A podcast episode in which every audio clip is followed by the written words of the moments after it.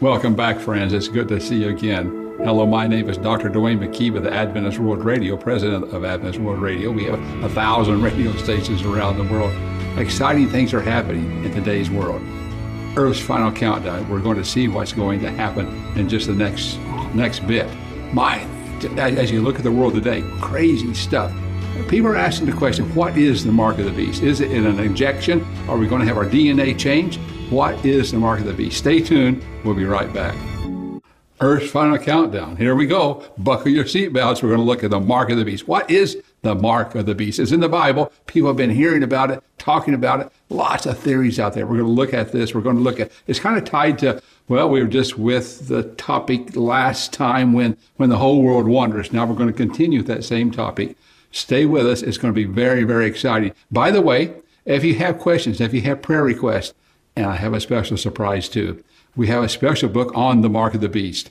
Just just say, it, it's called The Great Controversy. It's about the mark of the beast. Just just text us to WhatsApp plus one two two four two two two zero seven seven seven. That's with WhatsApp plus one two two four two two two zero seven seven seven. Or if you just want to text us on S M S, just go ahead and, and text two two four, two two two, zero seven seven seven and then say, I want that free book. I want the book on the mark of the beast. And we'll get it to you right away there by email. You'll get it and be able to read it. It's thrilling and exciting. Now, remember to subscribe, click like, and then hit the bell. It'll go ping. Kind of fun to hit that bell. Hit that bell. It tells us, it just reminds us, it helps us as we, when we go back and we get numbers, because then YouTube Uh, broadcast this themselves and advertises it, and it makes it more important for them. Wow, here we go. Buckle your seatbelts again. Exciting things are ahead. Remember, it's all about Jesus. If it weren't for the empty tomb in Jerusalem, if it weren't for Jesus, if it weren't for the fact that God gave his only son, wow, it, it, we wouldn't be here. I, I wouldn't be a Christian. I wouldn't have this hope that Jesus is coming again to take us to the heavenly home that he's preparing for us now. It's all about Jesus. And three things. We're at the end of the book. That's the Bible. All the great prophecies in the Bible, God's word, have been fulfilled. Also, Mama's prayers. I want to talk about my mother's prayers in just a minute. And then God has a plan. He has a plan for your life. He has a plan for my life. Puzzle pieces. Let me, let me just share with you. Uh, we, we keep talking about the puzzle pieces just to kind of bring us up to where we are, uh, give a little background to help us to understand. First, the first night, if you haven't seen the first one, this is all kind of foundational. It's fundamental to everything we're doing. It's about Daniel two. It's about that metallic image. Remember the head of gold. Remember this. With that, that metallic image, it tells us we're living in the feet of the image. Ten toes. Ten toes. And it's very important because you remember that we're going to talk about seven horns and ten toes. And there's a lot of stuff in there that really is significant.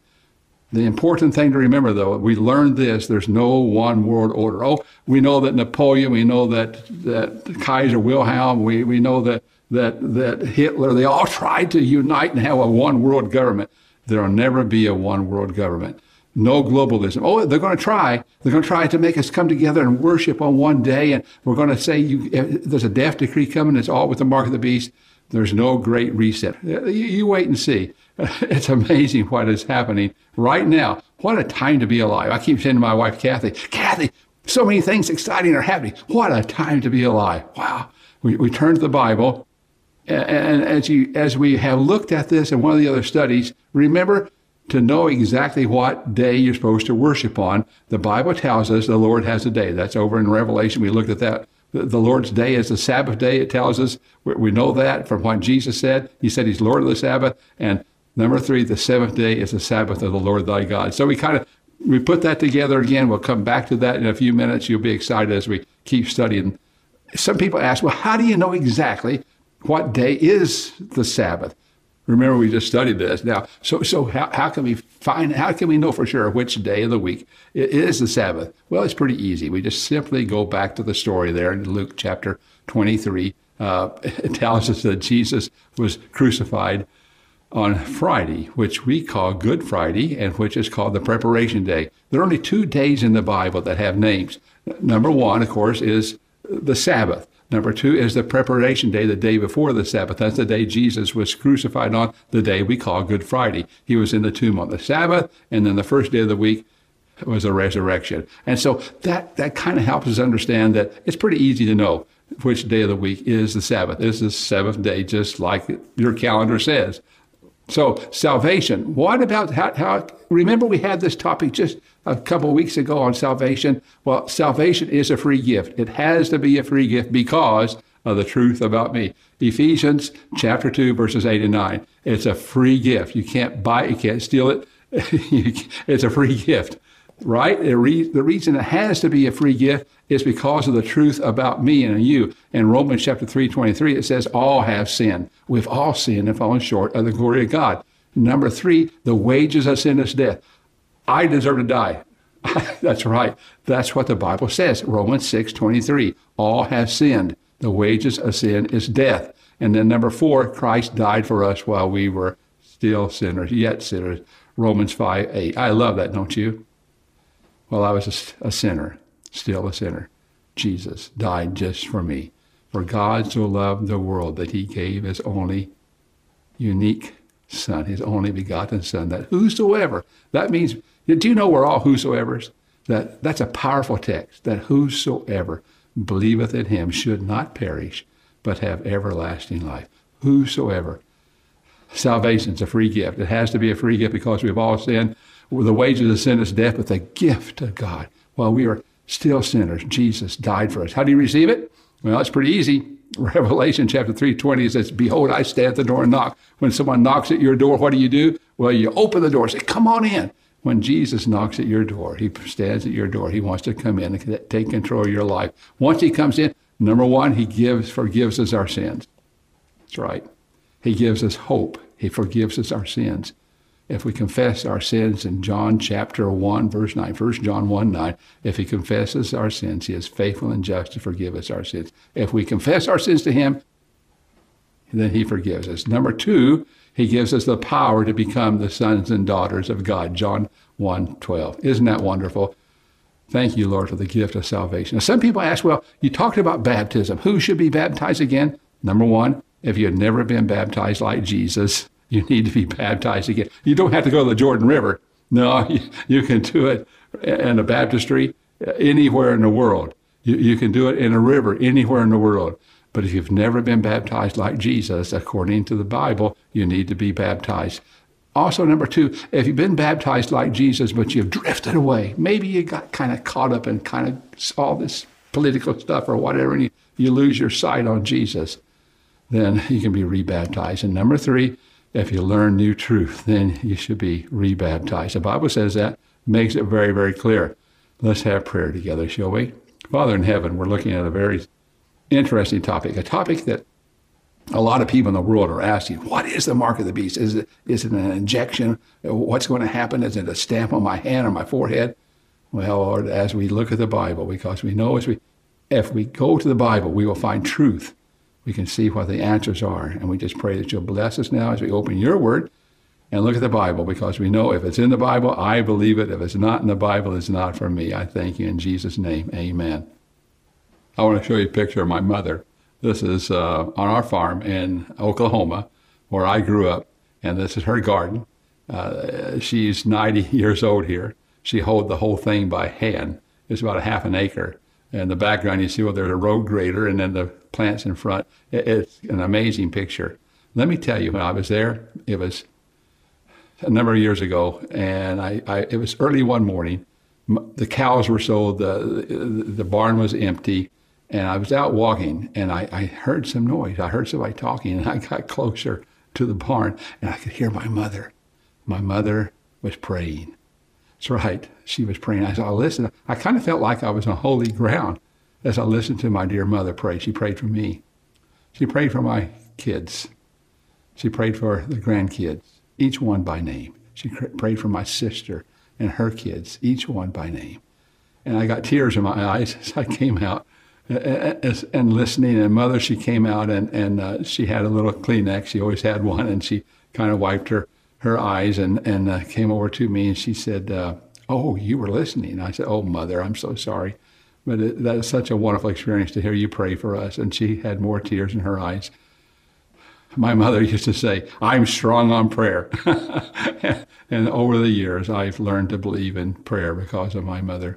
Let me tell you about a story, and we'll show you a little video clip here in Mindoro, uh, where we've been praying for a group of people there for, well, for at least four years. We've been broadcasting into the mountains. These are rebels. This, this rebellion's been going on. It's a communist rebellion. Terrible, actually. Thousands and thousands and thousands of people have died. The military have told us we're sick and tired of being shot at and killed. We're, we're tired of, of, of retaliating and killing our own people. And so we've been working with them, and many are being baptized and accepting Jesus. We were there not too long ago, and we were doing a little training. I had a little video projector, and uh, I, I gave it to a number of the rebels who had given their hearts to Jesus and were, were baptized. And as I, I gave it to this one, he told me, do you know who I am? And I said, no. He told me. He was, he was the paid assassin. He was, he said, I killed the mayor in this town. And, and he had given his heart to Jesus. Now we were training him to take the video projector, a little battery-operated video projector, to go up in the mountains there in Mindoro, where the rebels controlled the whole center part of that island. And he'd take the video projector, and he's going to tell people about Jesus.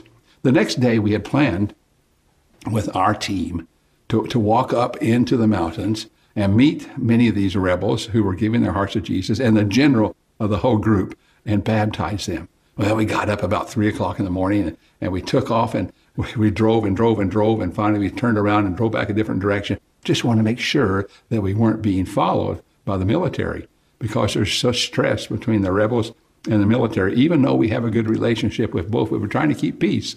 And so we finally got to the staging point and then we, we got out of the vehicles and they had a little a little drink for us, and then we walked up through a river, going up to the mountains, and we got up there, and we waited and waited and waited, and finally, oh, an hour or so went by, and another hour, and we, we went into a little place, and we waited and waited. They were supposed to come down so we could go to the river and baptize them, but they never came. And finally, they sent a message to us.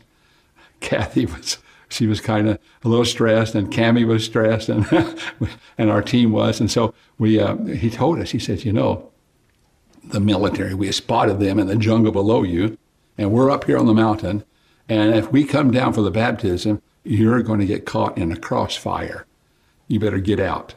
And so, yes, so we all got out, and we walked down through the river again. Kathy was hanging on to my arm, and we were having a great time, but well, we knew it was very dangerous, too, so we, we knew that somebody was praying for us. Jesus says he's praying for us. He's praying for you.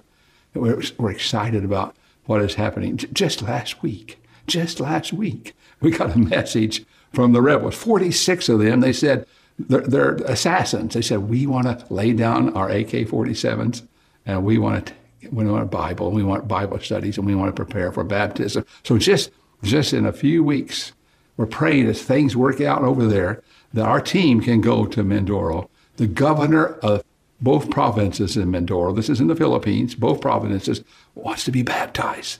The general in charge of all the all the rebels, he wants to be baptized. Other generals are coming down. We have, we have heard that maybe as many as two hundred rebels will come down to the ocean, surrender their, their rifles, pick up a Bible, and be baptized. Wow, this is such, a, as A W R broadcasts in all these areas, the whole point is to see people's lives changed.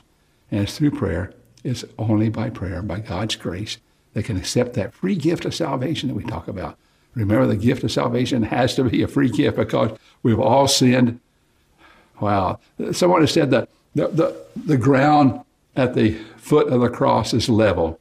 None of us are good enough to be saved. It's only by God's grace, only because of Jesus, our sins are forgiven. He casts our sins into the depths of the sea. I like to think that up a little, pops a little sign that says, no fishing here. Once our sins are forgiven, they're, they're forgiven. He casts them into the depths of the sea. And so it is with the rebels. Even though they've been assassins, they've done horrible things. Jesus speaks to their hearts. They're changed. They take the Bible. They study God's word. And they make decisions to follow Jesus. What a message God has given us to share with the world, that Jesus is coming soon. Jesus said, go into all the world, preach and teach and baptize. Wow, yeah. Next topic, by the way, Next topic will be the keys, Revelation's keys to near, near-death experiences. Yeah, have you ever wondered what happens to you when you die? Have you ever heard people say, I know what happens? One, one time we were we were in Montana and went to the dentist office, and, and this lady, she was working there, she was a receptionist. She, I got it figured out, I got it all figured out. What's that? Well, when you die, well, if you're really good, you're going to come back into, well, maybe a better person then, or if you're really bad, then you're, you're going to be an animal. And I said, oh, really? Is that in the Bible? Well, we're going to look at it next next meeting. You'll, you'll be excited as we learn and study what God says. Remember, if it's in the Bible, I believe it. If it's not in the Bible, it's not for me. Well, go to God's Word. Doesn't matter what your Aunt Susie tells you. Doesn't matter what your Uncle Ben says or your neighbor. What matters is what God says, what God says. Isaiah twenty-eight ten tells us we study precept upon precept, line upon line, here a little and there a little. You line it all up. Death, on death, what happens when you die? You take every text in the Bible and you put it all together on death, and you put it all together, and you find out exactly what happens when you die. Wow, we're going to find out next time, right? Today's topic is the mark of the beast, the man six six six. What's this all about? Well, let's get right into it.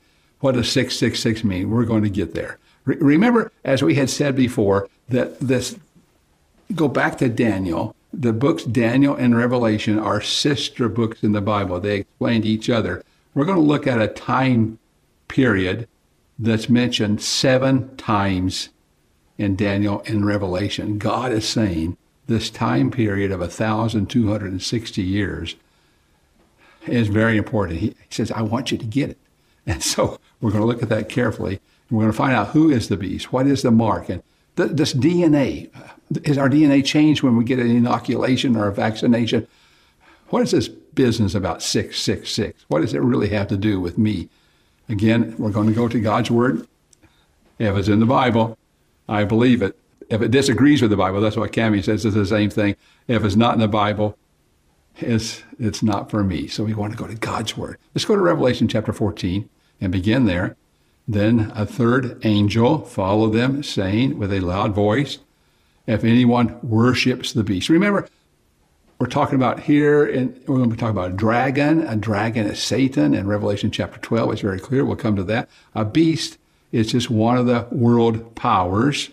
Uh, we had said before that if you that we have animals that represent different uh, different countries. Russia is a, uh, what is Russia? A bear, and London, England is a lion, uh, America is an eagle. And so you had these different animals. So these are just beasts. It's just an animal is all it is. And we're looking at a religious, political beast, animal.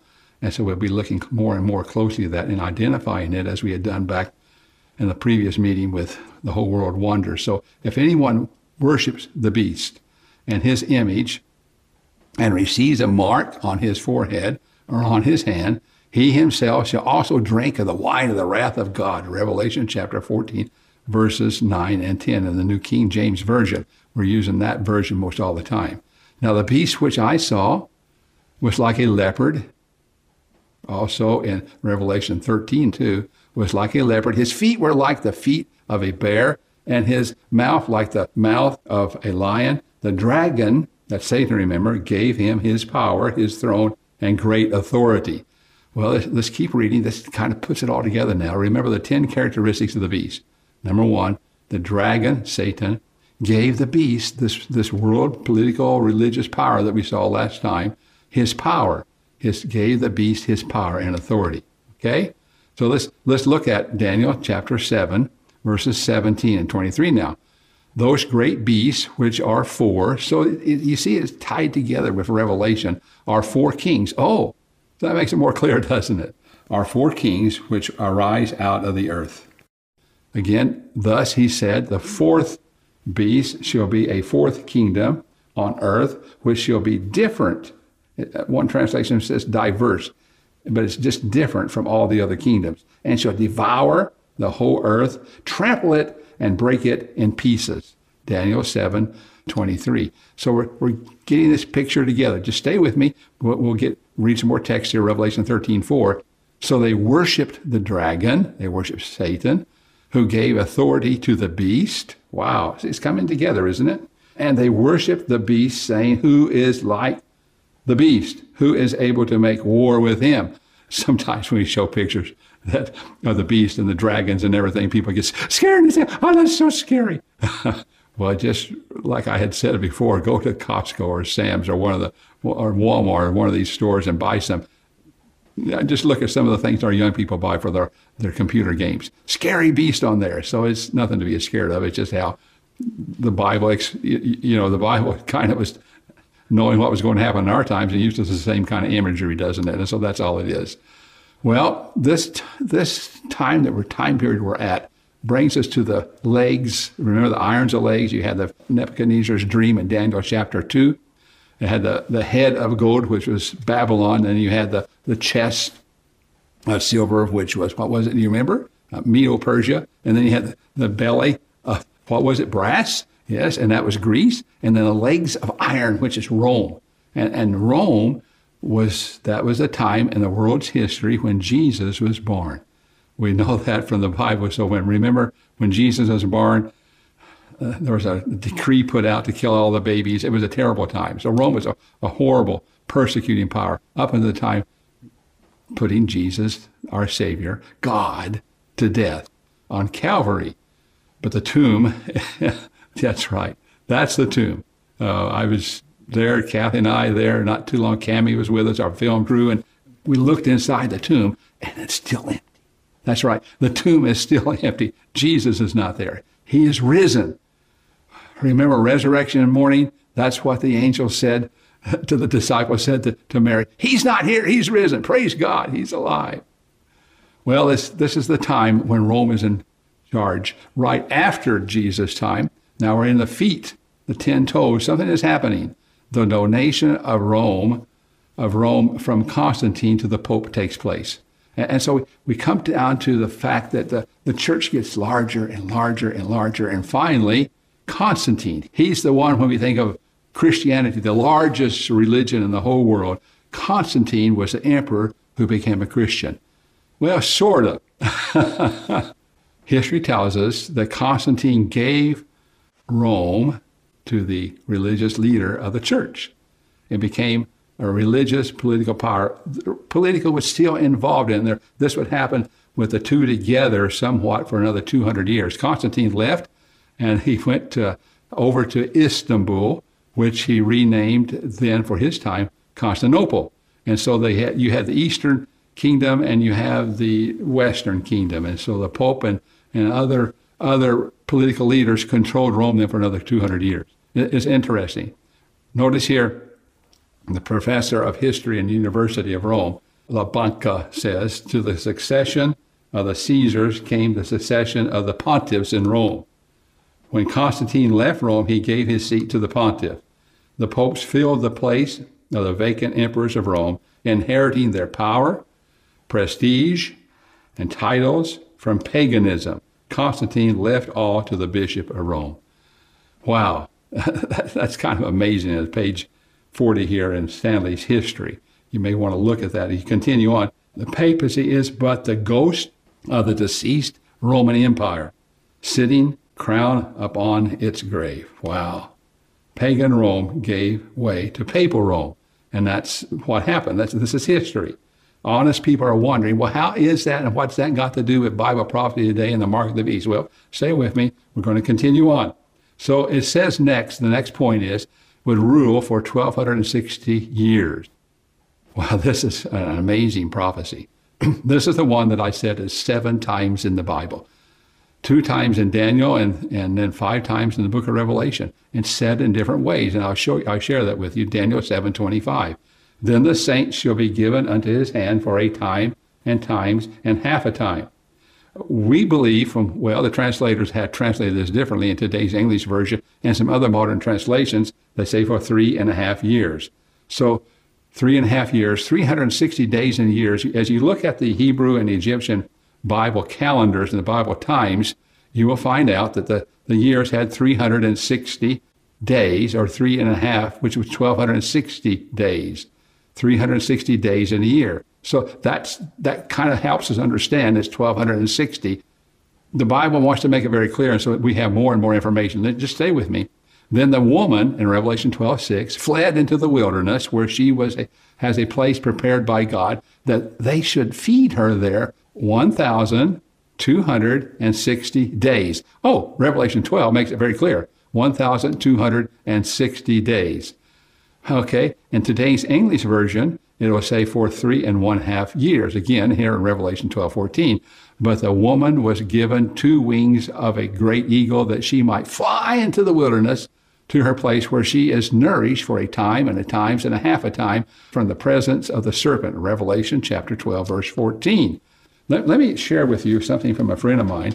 There's a book called What the Bible Says About, and here on page two fifteen, two fifteen, it says here in symbolic prophecy, which Daniel seven certainly is, and Revelation, we also see it here in Revelation thirteen, twelve, thirteen, and fourteen, dealing as it does with such symbols as beasts, horns, and so on. Each prophetic day stands for one actual year. That's what it says in Numbers fourteen thirty-four, Ezekiel four sixteen. On this basis then, twelve sixty prophetic days equals twelve sixty actual years. Wow. So you see it's coming together. Let, let me share with you. You can just jot this down or take a screenshot of it. But in Daniel seven twenty-five, it says three and a half times in the new translations. Daniel twelve seven, it says three and a half times in the new translations. And, and Revelation eleven two, forty-two months. Revelation eleven three, twelve sixty days. Revelation twelve six, twelve sixty days. Revelation twelve fourteen, three and a half times. Revelation thirteen. five, forty-two months. You multiply that out, the forty-two months with thirty days in a month, you keep coming back to twelve sixty. Each day for a year, so it's one thousand two hundred sixty years. Isn't that amazing? one thousand two hundred sixty years. Again, here in the book, it says, in A D five thirty-eight, the Roman Church became the single dominant religious power in Europe.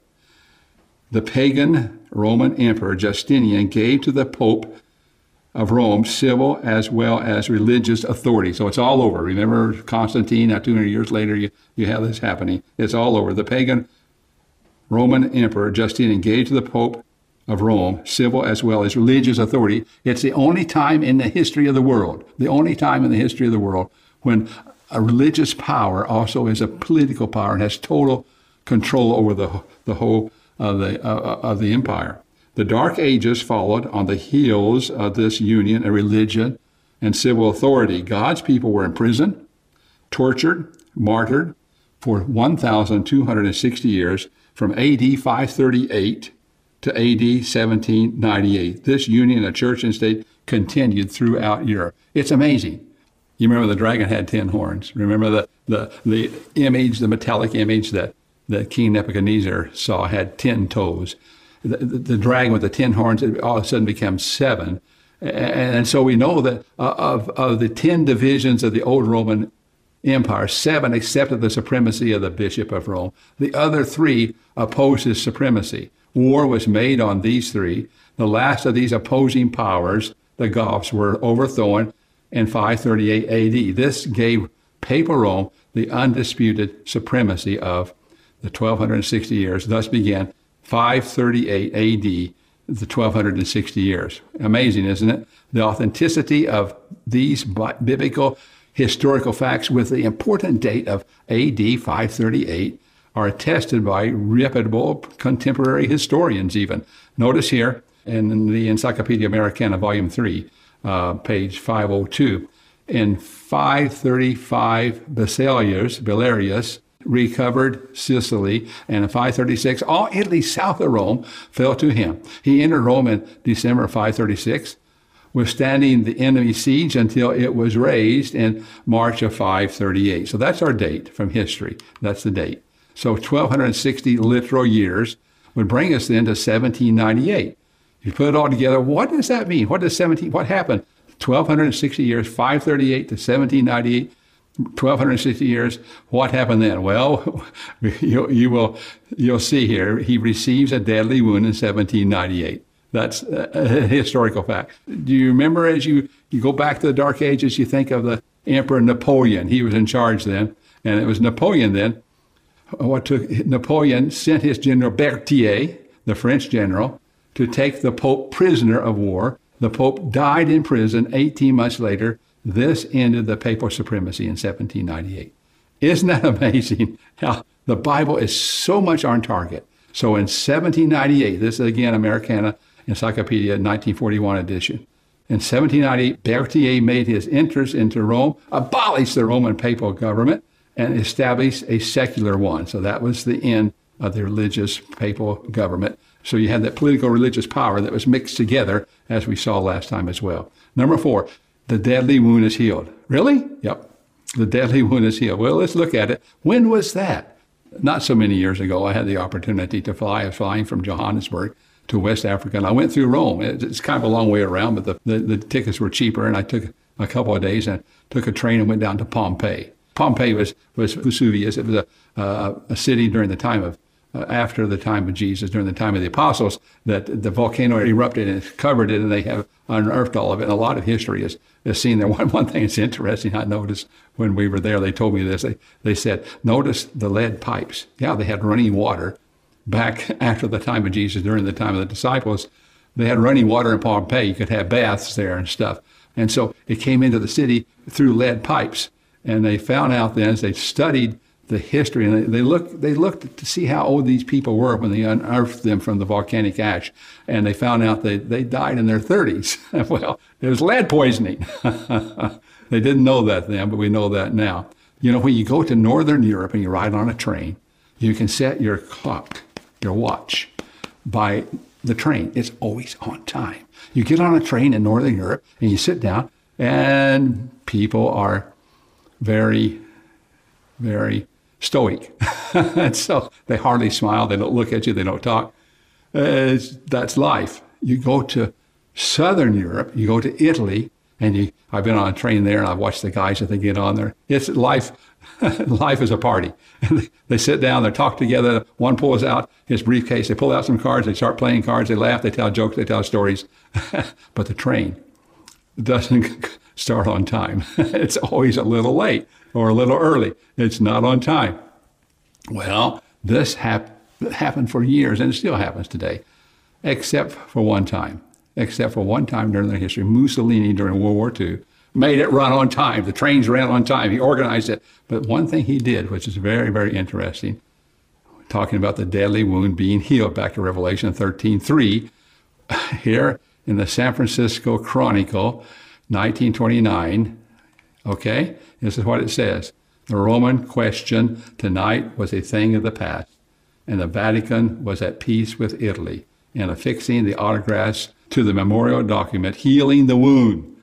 So extreme cordiality was displayed on both sides. The Pope was reseated, and he received his political power as well as religious power there in the Vatican. So the Vatican City becomes an independent city. Notice it says, San Francisco Chronicle, nineteen twenty-nine, February eleventh, the wound is healed, healing the wound. Isn't it interesting? Today, we forgot all about that. We don't even think about it, but it's true. This is what happened in our history. So the deadly wound is healed. Number five, the whole world would wander after the beast. This is a really interesting. Revelation thirteen three says, and all the world marveled and followed the beast. They followed this religious political power. N B C News. twenty twenty, uh, that, that just last year, December eighth, twenty twenty. N B C News says, big business gets its wings as leaders from major U S companies partner with Pope Francis. That's right. Over two trillion dollars to, to make the, the field level for the rich and the poor, to try to pull the world together. That's, that's this move, remember, that I said there's a move toward this one world order. It's not going to happen. There's this globalism that we have talked about. It's going to, they're going to try, and they'll have one. It even says in this article that religions have to have to come together, and we have to start worshiping together and not have any stress or strain. And we need to, as a pull together, over two trillion dollars were set aside to begin this partnership of all these big business companies, huge businesses here in America with the Pope, Pope Francis. Well, so all, it's, this is the globalism. They're pushing for that, just like Napoleon did, just like Hitler did, trying to pull it all together and make everything the same. It's just not going to happen. This is prophecy, though. This is what the Bible says. So the world would wander after the beast. The beast would speak blasphemy. What is blasphemy? Well, let's, let's look at the text. Revelation thirteen six says, "Then he opened his mouth in blasphemy against God to blaspheme his name, his tabernacle, and those who dwell in heaven." That's amazing, isn't it? Blasphemy. What does that mean? Well, when a man claims the office of God or the title of God, when a man claims to forgive sin, that's blasphemy. Let me show you. Here in John ten thirty-three, it says, "And the Jews answered him, saying, For a good work we do not stone you, but for blasphemy, and because you, being a man, make yourself out to be God." Wow, to forgive sins and to be God. Notice here in a dictionary by Ferrara's Ecclesiastical Dictionary from the, the Vatican, "The Pope is of so great dignity and so exalted that he is not a mere man, but as it were God, and the vicar of God." Can you imagine? God on earth, yeah. "And the scribes and the Pharisees began to reason, saying, Who is this who speaks blasphemy?" This is Luke five twenty-one. "Who can forgive sins but God alone," claiming to be God.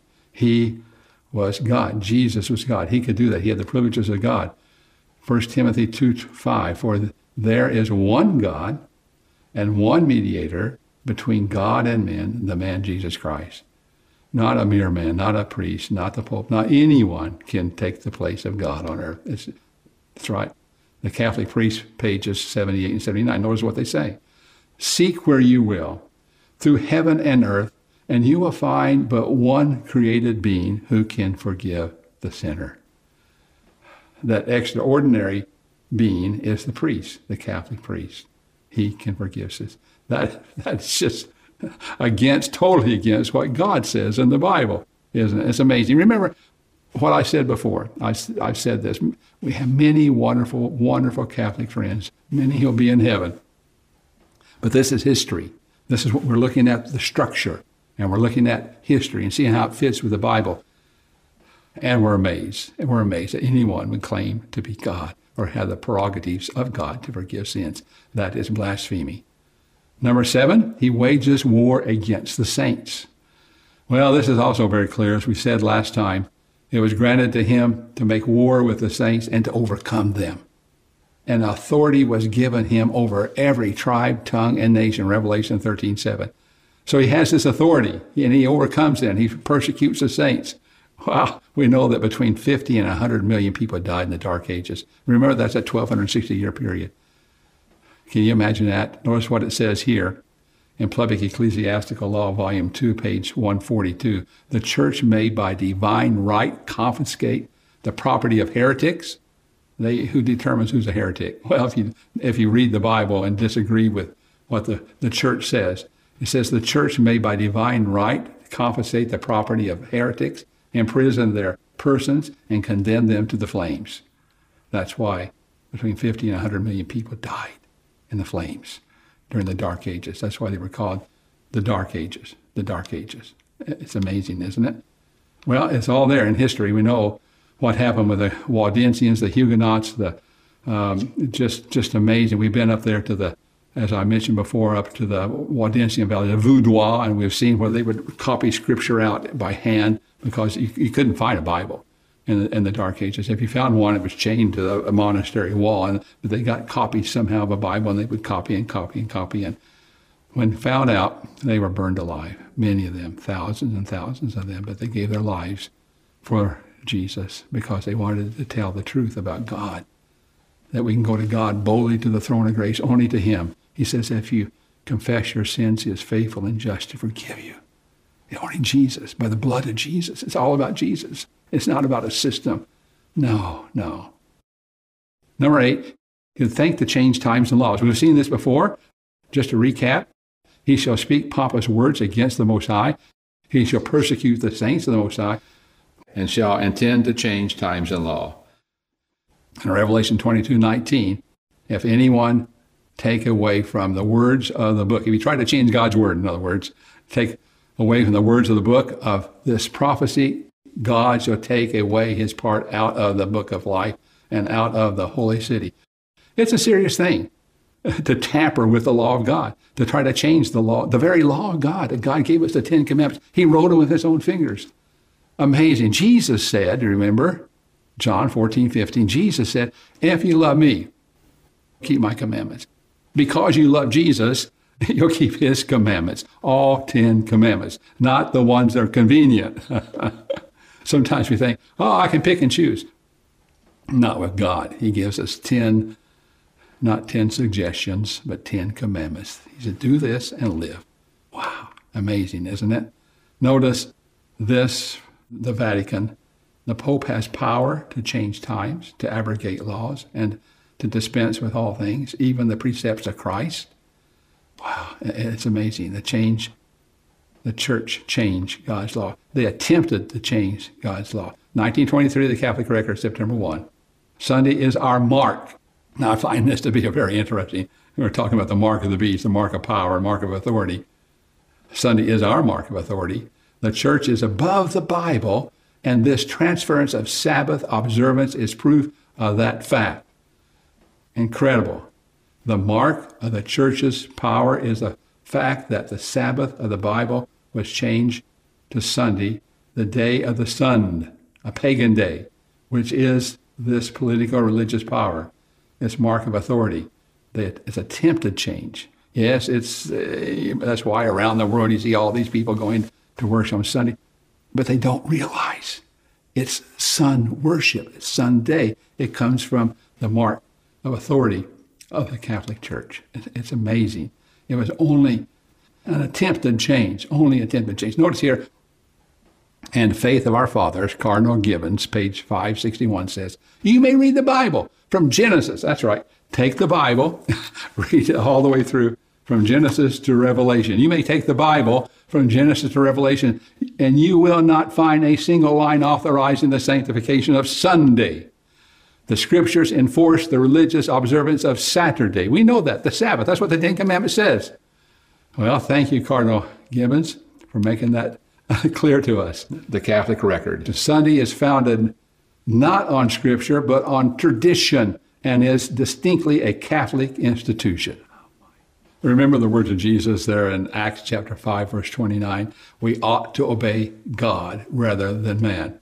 What, what does God make holy? Think about it. Well, God is holy. The Bible is holy. Uh, our body is holy. The tithe is holy. We've said that. And the Sabbath. He sanctified the Sabbath. He made it holy. He set it aside as a holy day. It's God. You know, sometimes we get so confused about all the world. We just need to go back to the Bible. If it's in the Bible, I believe it. If it's not in the Bible, it's not for me. The Bible is our guide. Are we going to take tradition and what man says? No. Satan's in charge of all that. We know that. He's been the great opposer to truth for ever since Jesus came and before. Th- throughout the Old Testament, we see his horrible things that he does. And, and the whole universe watches on, and they become more and more convinced that God is right. God is right. He said to them, all too well. This is in Mark seven nine. You need to write this text down. He said to them, all too well, you reject the commandment of God. Reject God's commandments. You see what's happening in Jesus' day, not just our day, that you may keep your what? Your tradition. And so the church is saying our tradition is more important than what Jesus says. No, his commandments. He gave us the commandments because he loves us. Yeah. Number nine, all shall worship the beast. Now, there we go. We're at that point now where people are worshiping. Remember, the beast is this political religious power. People are saying, yes, we'll follow. That's why governments, that's why heads of states go and they have a meeting with the Pope. It, it, it happens, it happens. And we see it in, from my country, we see it in other countries. That's, it, it's just amazing. That's why big government, that's why big business in America, these huge companies are making an alliance with Pope Francis. Go with me now to Revelation chapter thirteen, verse eight. All who dwell on the earth will worship him, whose names have not been written in the book of life of the Lamb slain from the foundation of the world. And, and the quote, for, let's go back to Malachi, Malachi Martin. Notice this, Pope John Paul the Second insists, Malachi Martin says, that men have no reliable hope of creating a viable geopolitical system unless it is on the basis of the Roman Catholic Christianity. Wow, can you imagine that? World leaders then continue to go. They, they, they, when new presidents come in my country or in England or any place else, they tend to go and have a, an audience with the Pope. It's just amazing. So all shall worship the beast. Number ten, last one, here we go. This is what you've been waiting for, some of you, the number six six six. Well, let me just say that six six six probably is the least of the other marks. We have all these different different uh, marks of telling us exactly what this beast is and what the power is and everything. But six six six is, is the most, well, it can be applied to uh, political leaders. It can be applied to lots of people, but it does fit. And so that's, that is amazing too. Here in Revelation chapter thirteen, eighteen, here is wisdom. Let him who has understanding calculate the number of the beast, for it is the number of a man. His number is six hundred sixty-six. Now you're aware that, that uh, the alphabet, uh, each, each letter in the alphabet has, has a, a numerical value. And so people can take the, the names, like I said, of presidents and other people and put and do the same thing. But notice here, this is our Sunday Visitor, April eighteenth, nineteen fifteen.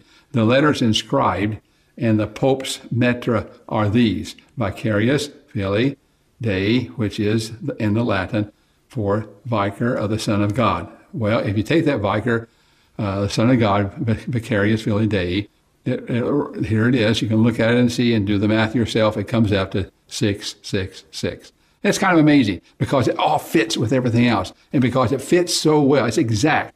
We have no doubt, we have no doubt that we're on the right track. This is what it is, folks. Revelation thirteen, sixteen.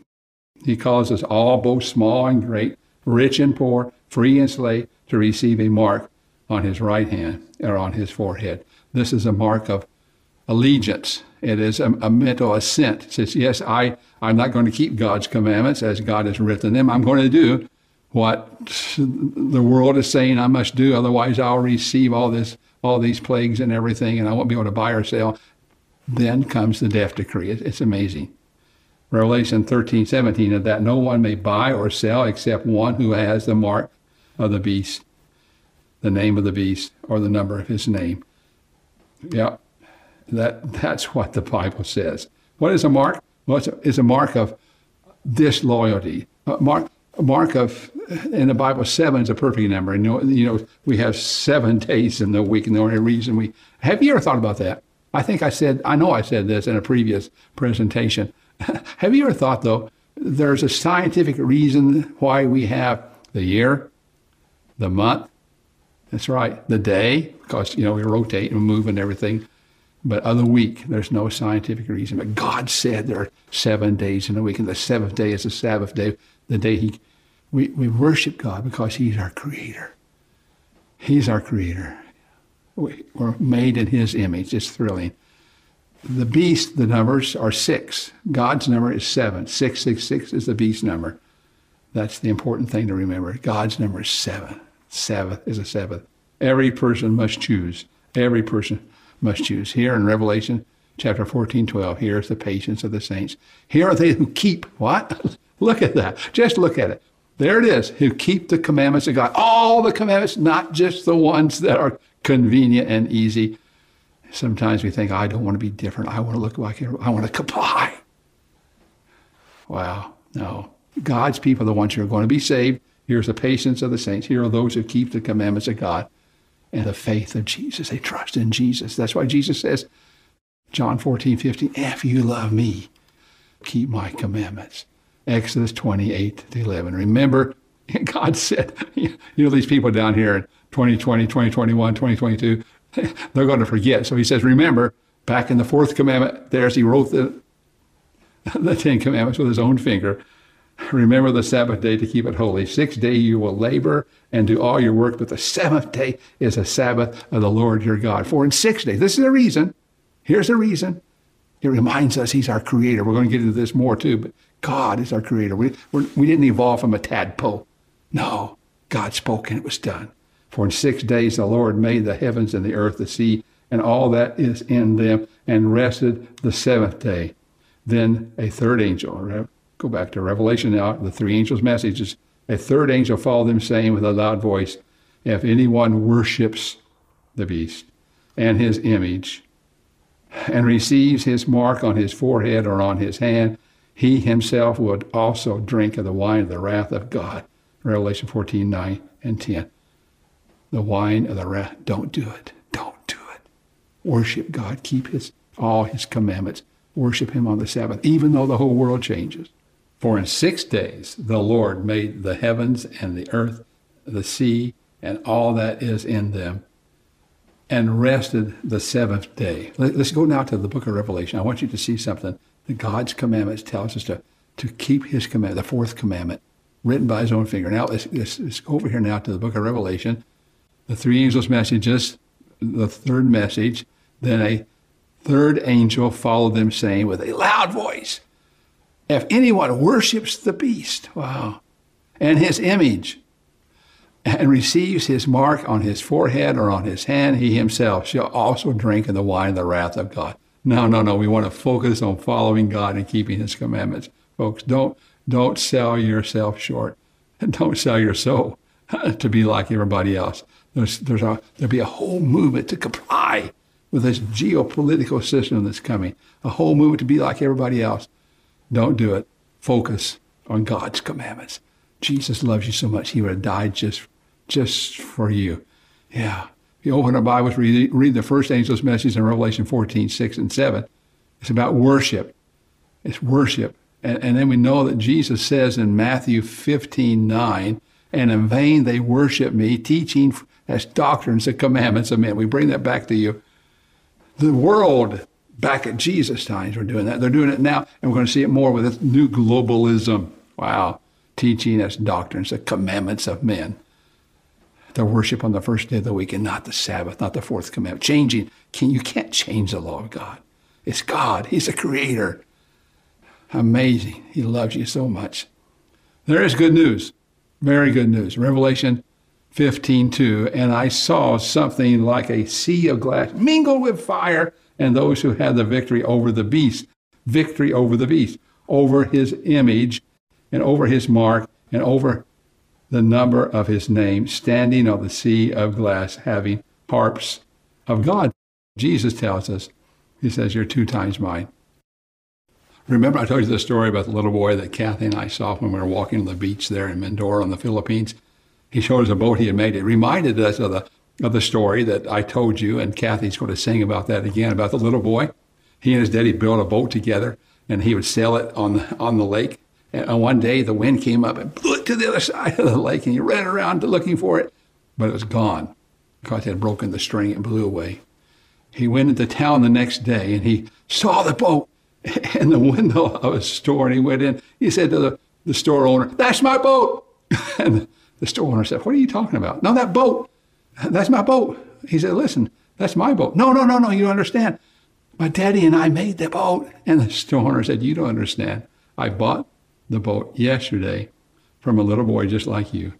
He brought it in. He said he had found the boat and he wanted to sell it to me, so I bought it for five dollars. If you want the boat, you have to give me five dollars. Oh, the boy was so, so upset. He went home and he looked in his piggy bank and he found he had just five dollars. He brought the five dollars back. He laid it down on the counter and he said to the man in the store, I want to buy my boat.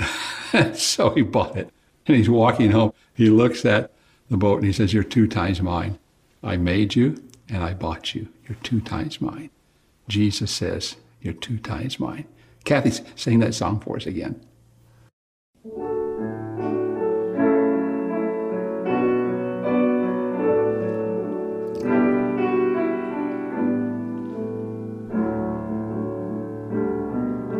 A little boy built a boat, built it out of love. Put it in the river, a string tied the two together, but the current broke that string, and the boat drifted away. The little boy made a promise, a teardrop in his eye. One day he'd reclaim the boat and bring the two back together. Well, it didn't take too long when he saw the boat in the window of a store.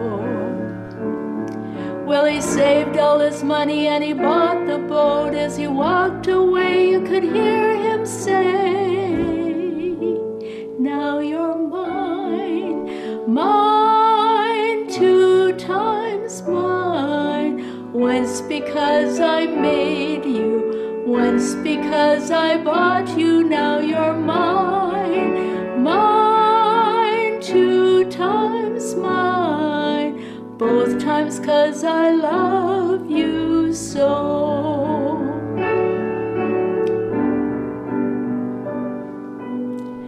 God made a man, made him with his love, put him in the world. Love tied the two together, but it didn't take too long, and the man drifted away. God made a promise from his throne on high. One day he'd reclaim the man and bring the two back together. It didn't take too long when he sent down Jesus, his only son. Well, he sacrificed his son that day. If you listen close, you can hear him say, now you're mine, mine, two times mine. Once because I made you, once because I bought you, now you're mine, mine, two times mine. Both times 'cause I love you so. Now you're mine, mine, two times mine. Once because I made you, once because I bought you, now you're mine, mine, two times mine. Both times 'cause I love you so. Both times 'cause I love you so. Don't you know God loves you so?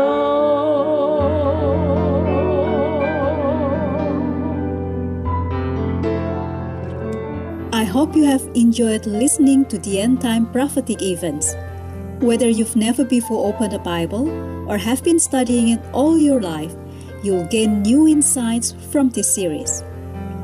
By looking at Revelation and Daniel as well as other books of the Bible, you'll find that the Bible itself clearly unlocks the mysteries of Bible prophecies. This will transform what may feel like a confusing book into something clear and understandable. If you want to learn more Bible truth, or ask a Bible question, or perhaps find freedom, healing, and hope in Jesus, please give us a call. Our WhatsApp number is plus one two four zero two two two zero seven seven seven. We are certain that you'll gain a deeper understanding of Jesus' love for you and emerge with an even closer relationship with Him. For more information, visit us on the web at bible dot a w r dot org or send us an email at bible at a w r dot org.